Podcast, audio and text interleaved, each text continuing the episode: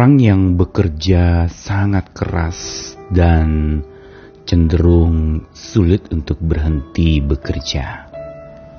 Biasanya mengalami satu yang paling sering dia lupakan, yaitu beristirahat dan menenangkan hatinya, beristirahat di jiwanya. Padahal sebenarnya itu adalah modal yang penting untuk orang bekerja lebih keras lagi, lebih baik lagi, dan tentu saja kerja keras yang penuh makna, bukan sesuatu yang sia-sia. Karena bekerja keras akan sia-sia bila tidak disertai dengan ketenangan di hati dan rehat di jiwa. Kita butuhkan cukup segenggam ketenangan dibandingkan dua genggam usaha yang sangat keras tetapi tidak ada ketenangan di dalamnya.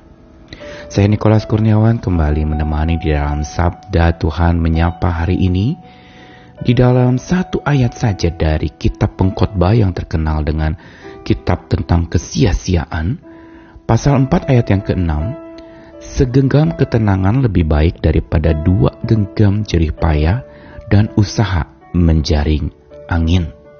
Apa yang dituliskan di dalam pengkhotbah pasal 4 ayat 6 ini merupakan satu radiasi dari tema utama dari kitab pengkhotbah yang banyak berbicara tentang kesia-siaan hidup. Jangan lupa bahwa kitab pengkhotbah ditulis oleh seseorang yang sudah mengalami pahit, getirnya hidup, begitu juga manis dan indahnya hidup dan pengalamannya sudah banyak. Usianya sudah lanjut saat dia menuliskan kitab pengkhotbah ini. Banyak yang mensinyalir bahwa penulisnya adalah Raja Salomo menjelang akhir hidupnya dalam masa di mana dia sudah lanjut usia, dia menuliskan pengalaman-pengalamannya yang seolah mengajak orang untuk kilas balik. Dia menapak tilasi lagi apa yang sudah berlalu dan didapati bahwa semua itu menjadi sia-sia tanpa Tuhan. Memang nada pesimis kuat di dalam kitab pengkhotbah. Tetapi kepesimisannya itu adalah bukan semata sebuah sikap malas-malasan atau sesuatu yang tidak berdasar. Tetapi justru pengkhotbah ingin mengajarkan bahwa segala sesuatu akan menjadi sia-sia tanpa pekerjaan Tuhan dinyatakan di dalamnya. Segala sesuatu menjadi tidak bermakna tanpa Tuhan yang memberikan makna dan beserta dengan kita yang menjalani kehidupan itu. Karenanya di dalam Pengkhotbah pasal 4 ayat 6 berbicara tentang satu kata bijak yang luar biasa yaitu segenggam ketenangan lebih baik daripada dua genggam jeripaya dan usaha menjaring angin. Kenapa dibandingkan satu genggam tenang dan dua genggam jeripaya? Karena ketika orang bekerja, dia gunakan kedua-dua genggam itu menggambarkan sebuah upaya yang tidak ada habis-habisnya, dilakukan dengan tangannya sendiri, sampai-sampai kedua tangannya itu digunakan dan diberdayakan luar biasa untuk berupaya keras. Tetapi dikatakan itu adalah usaha menjaring angin oleh kitab pengkhotbah. Kenapa?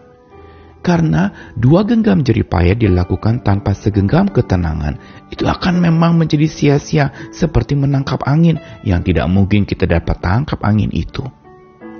Dan segenggam ketenangan menjadi lebih baik justru karena pada saat di mana segenggam ketenangan itu kita miliki, kita tenang sejenak, kita seperti ketapel yang ditarik mundur sementara retreat dulu lalu bisa maju lebih pesat lagi. Ada waktu untuk bekerja, ada waktu untuk beristirahat. Dan karenanya, segenggam ketenangan itu penting untuk kita genggam. Kita miliki di hati kita. Dan kata ketenangan di situ juga mengandung makna rehat, istirahat, dan membiarkan Tuhan yang terus berkarya. Bukankah Allah sendiri saat menciptakan dunia ini, dia gunakan juga satu hari untuk beristirahat dari pekerjaannya, Bukan berarti diam saja, tetapi dia menguduskan, dia memelihara, dan dia mengevaluasi, melihat lagi, dan dia berhenti sejenak dari aktivitas menciptakannya untuk masuk kepada sebuah masa di mana ada ketenangan dan melihat semuanya sudah terjadi dengan sangat baik. Kalau Tuhan saja sedemikian, bukankah kita manusia perlu untuk ambil waktu, tenang di hati sejenak, rehat di jiwa sejenak. Untuk supaya apa? Kita dibugarkan lagi, dikuatkan lagi. Sehingga dua genggam juang kerja keras kita tidak akan sia-sia karena disertai ketenangan di hati, disertai dengan kekuatan baru dari rehat di dalam jiwa. Begitu juga kerja keras kita dengan kedua tangan kita akan bermakna karena kita menemukan sebuah kekuatan dari Tuhan yang hanya dekat dia saja kita tenang. Karenanya bicara tentang segenggam ketenangan yang patut kita miliki itu hanya bisa ditemukan saat kita hidup dalam genggaman tangan Tuhan.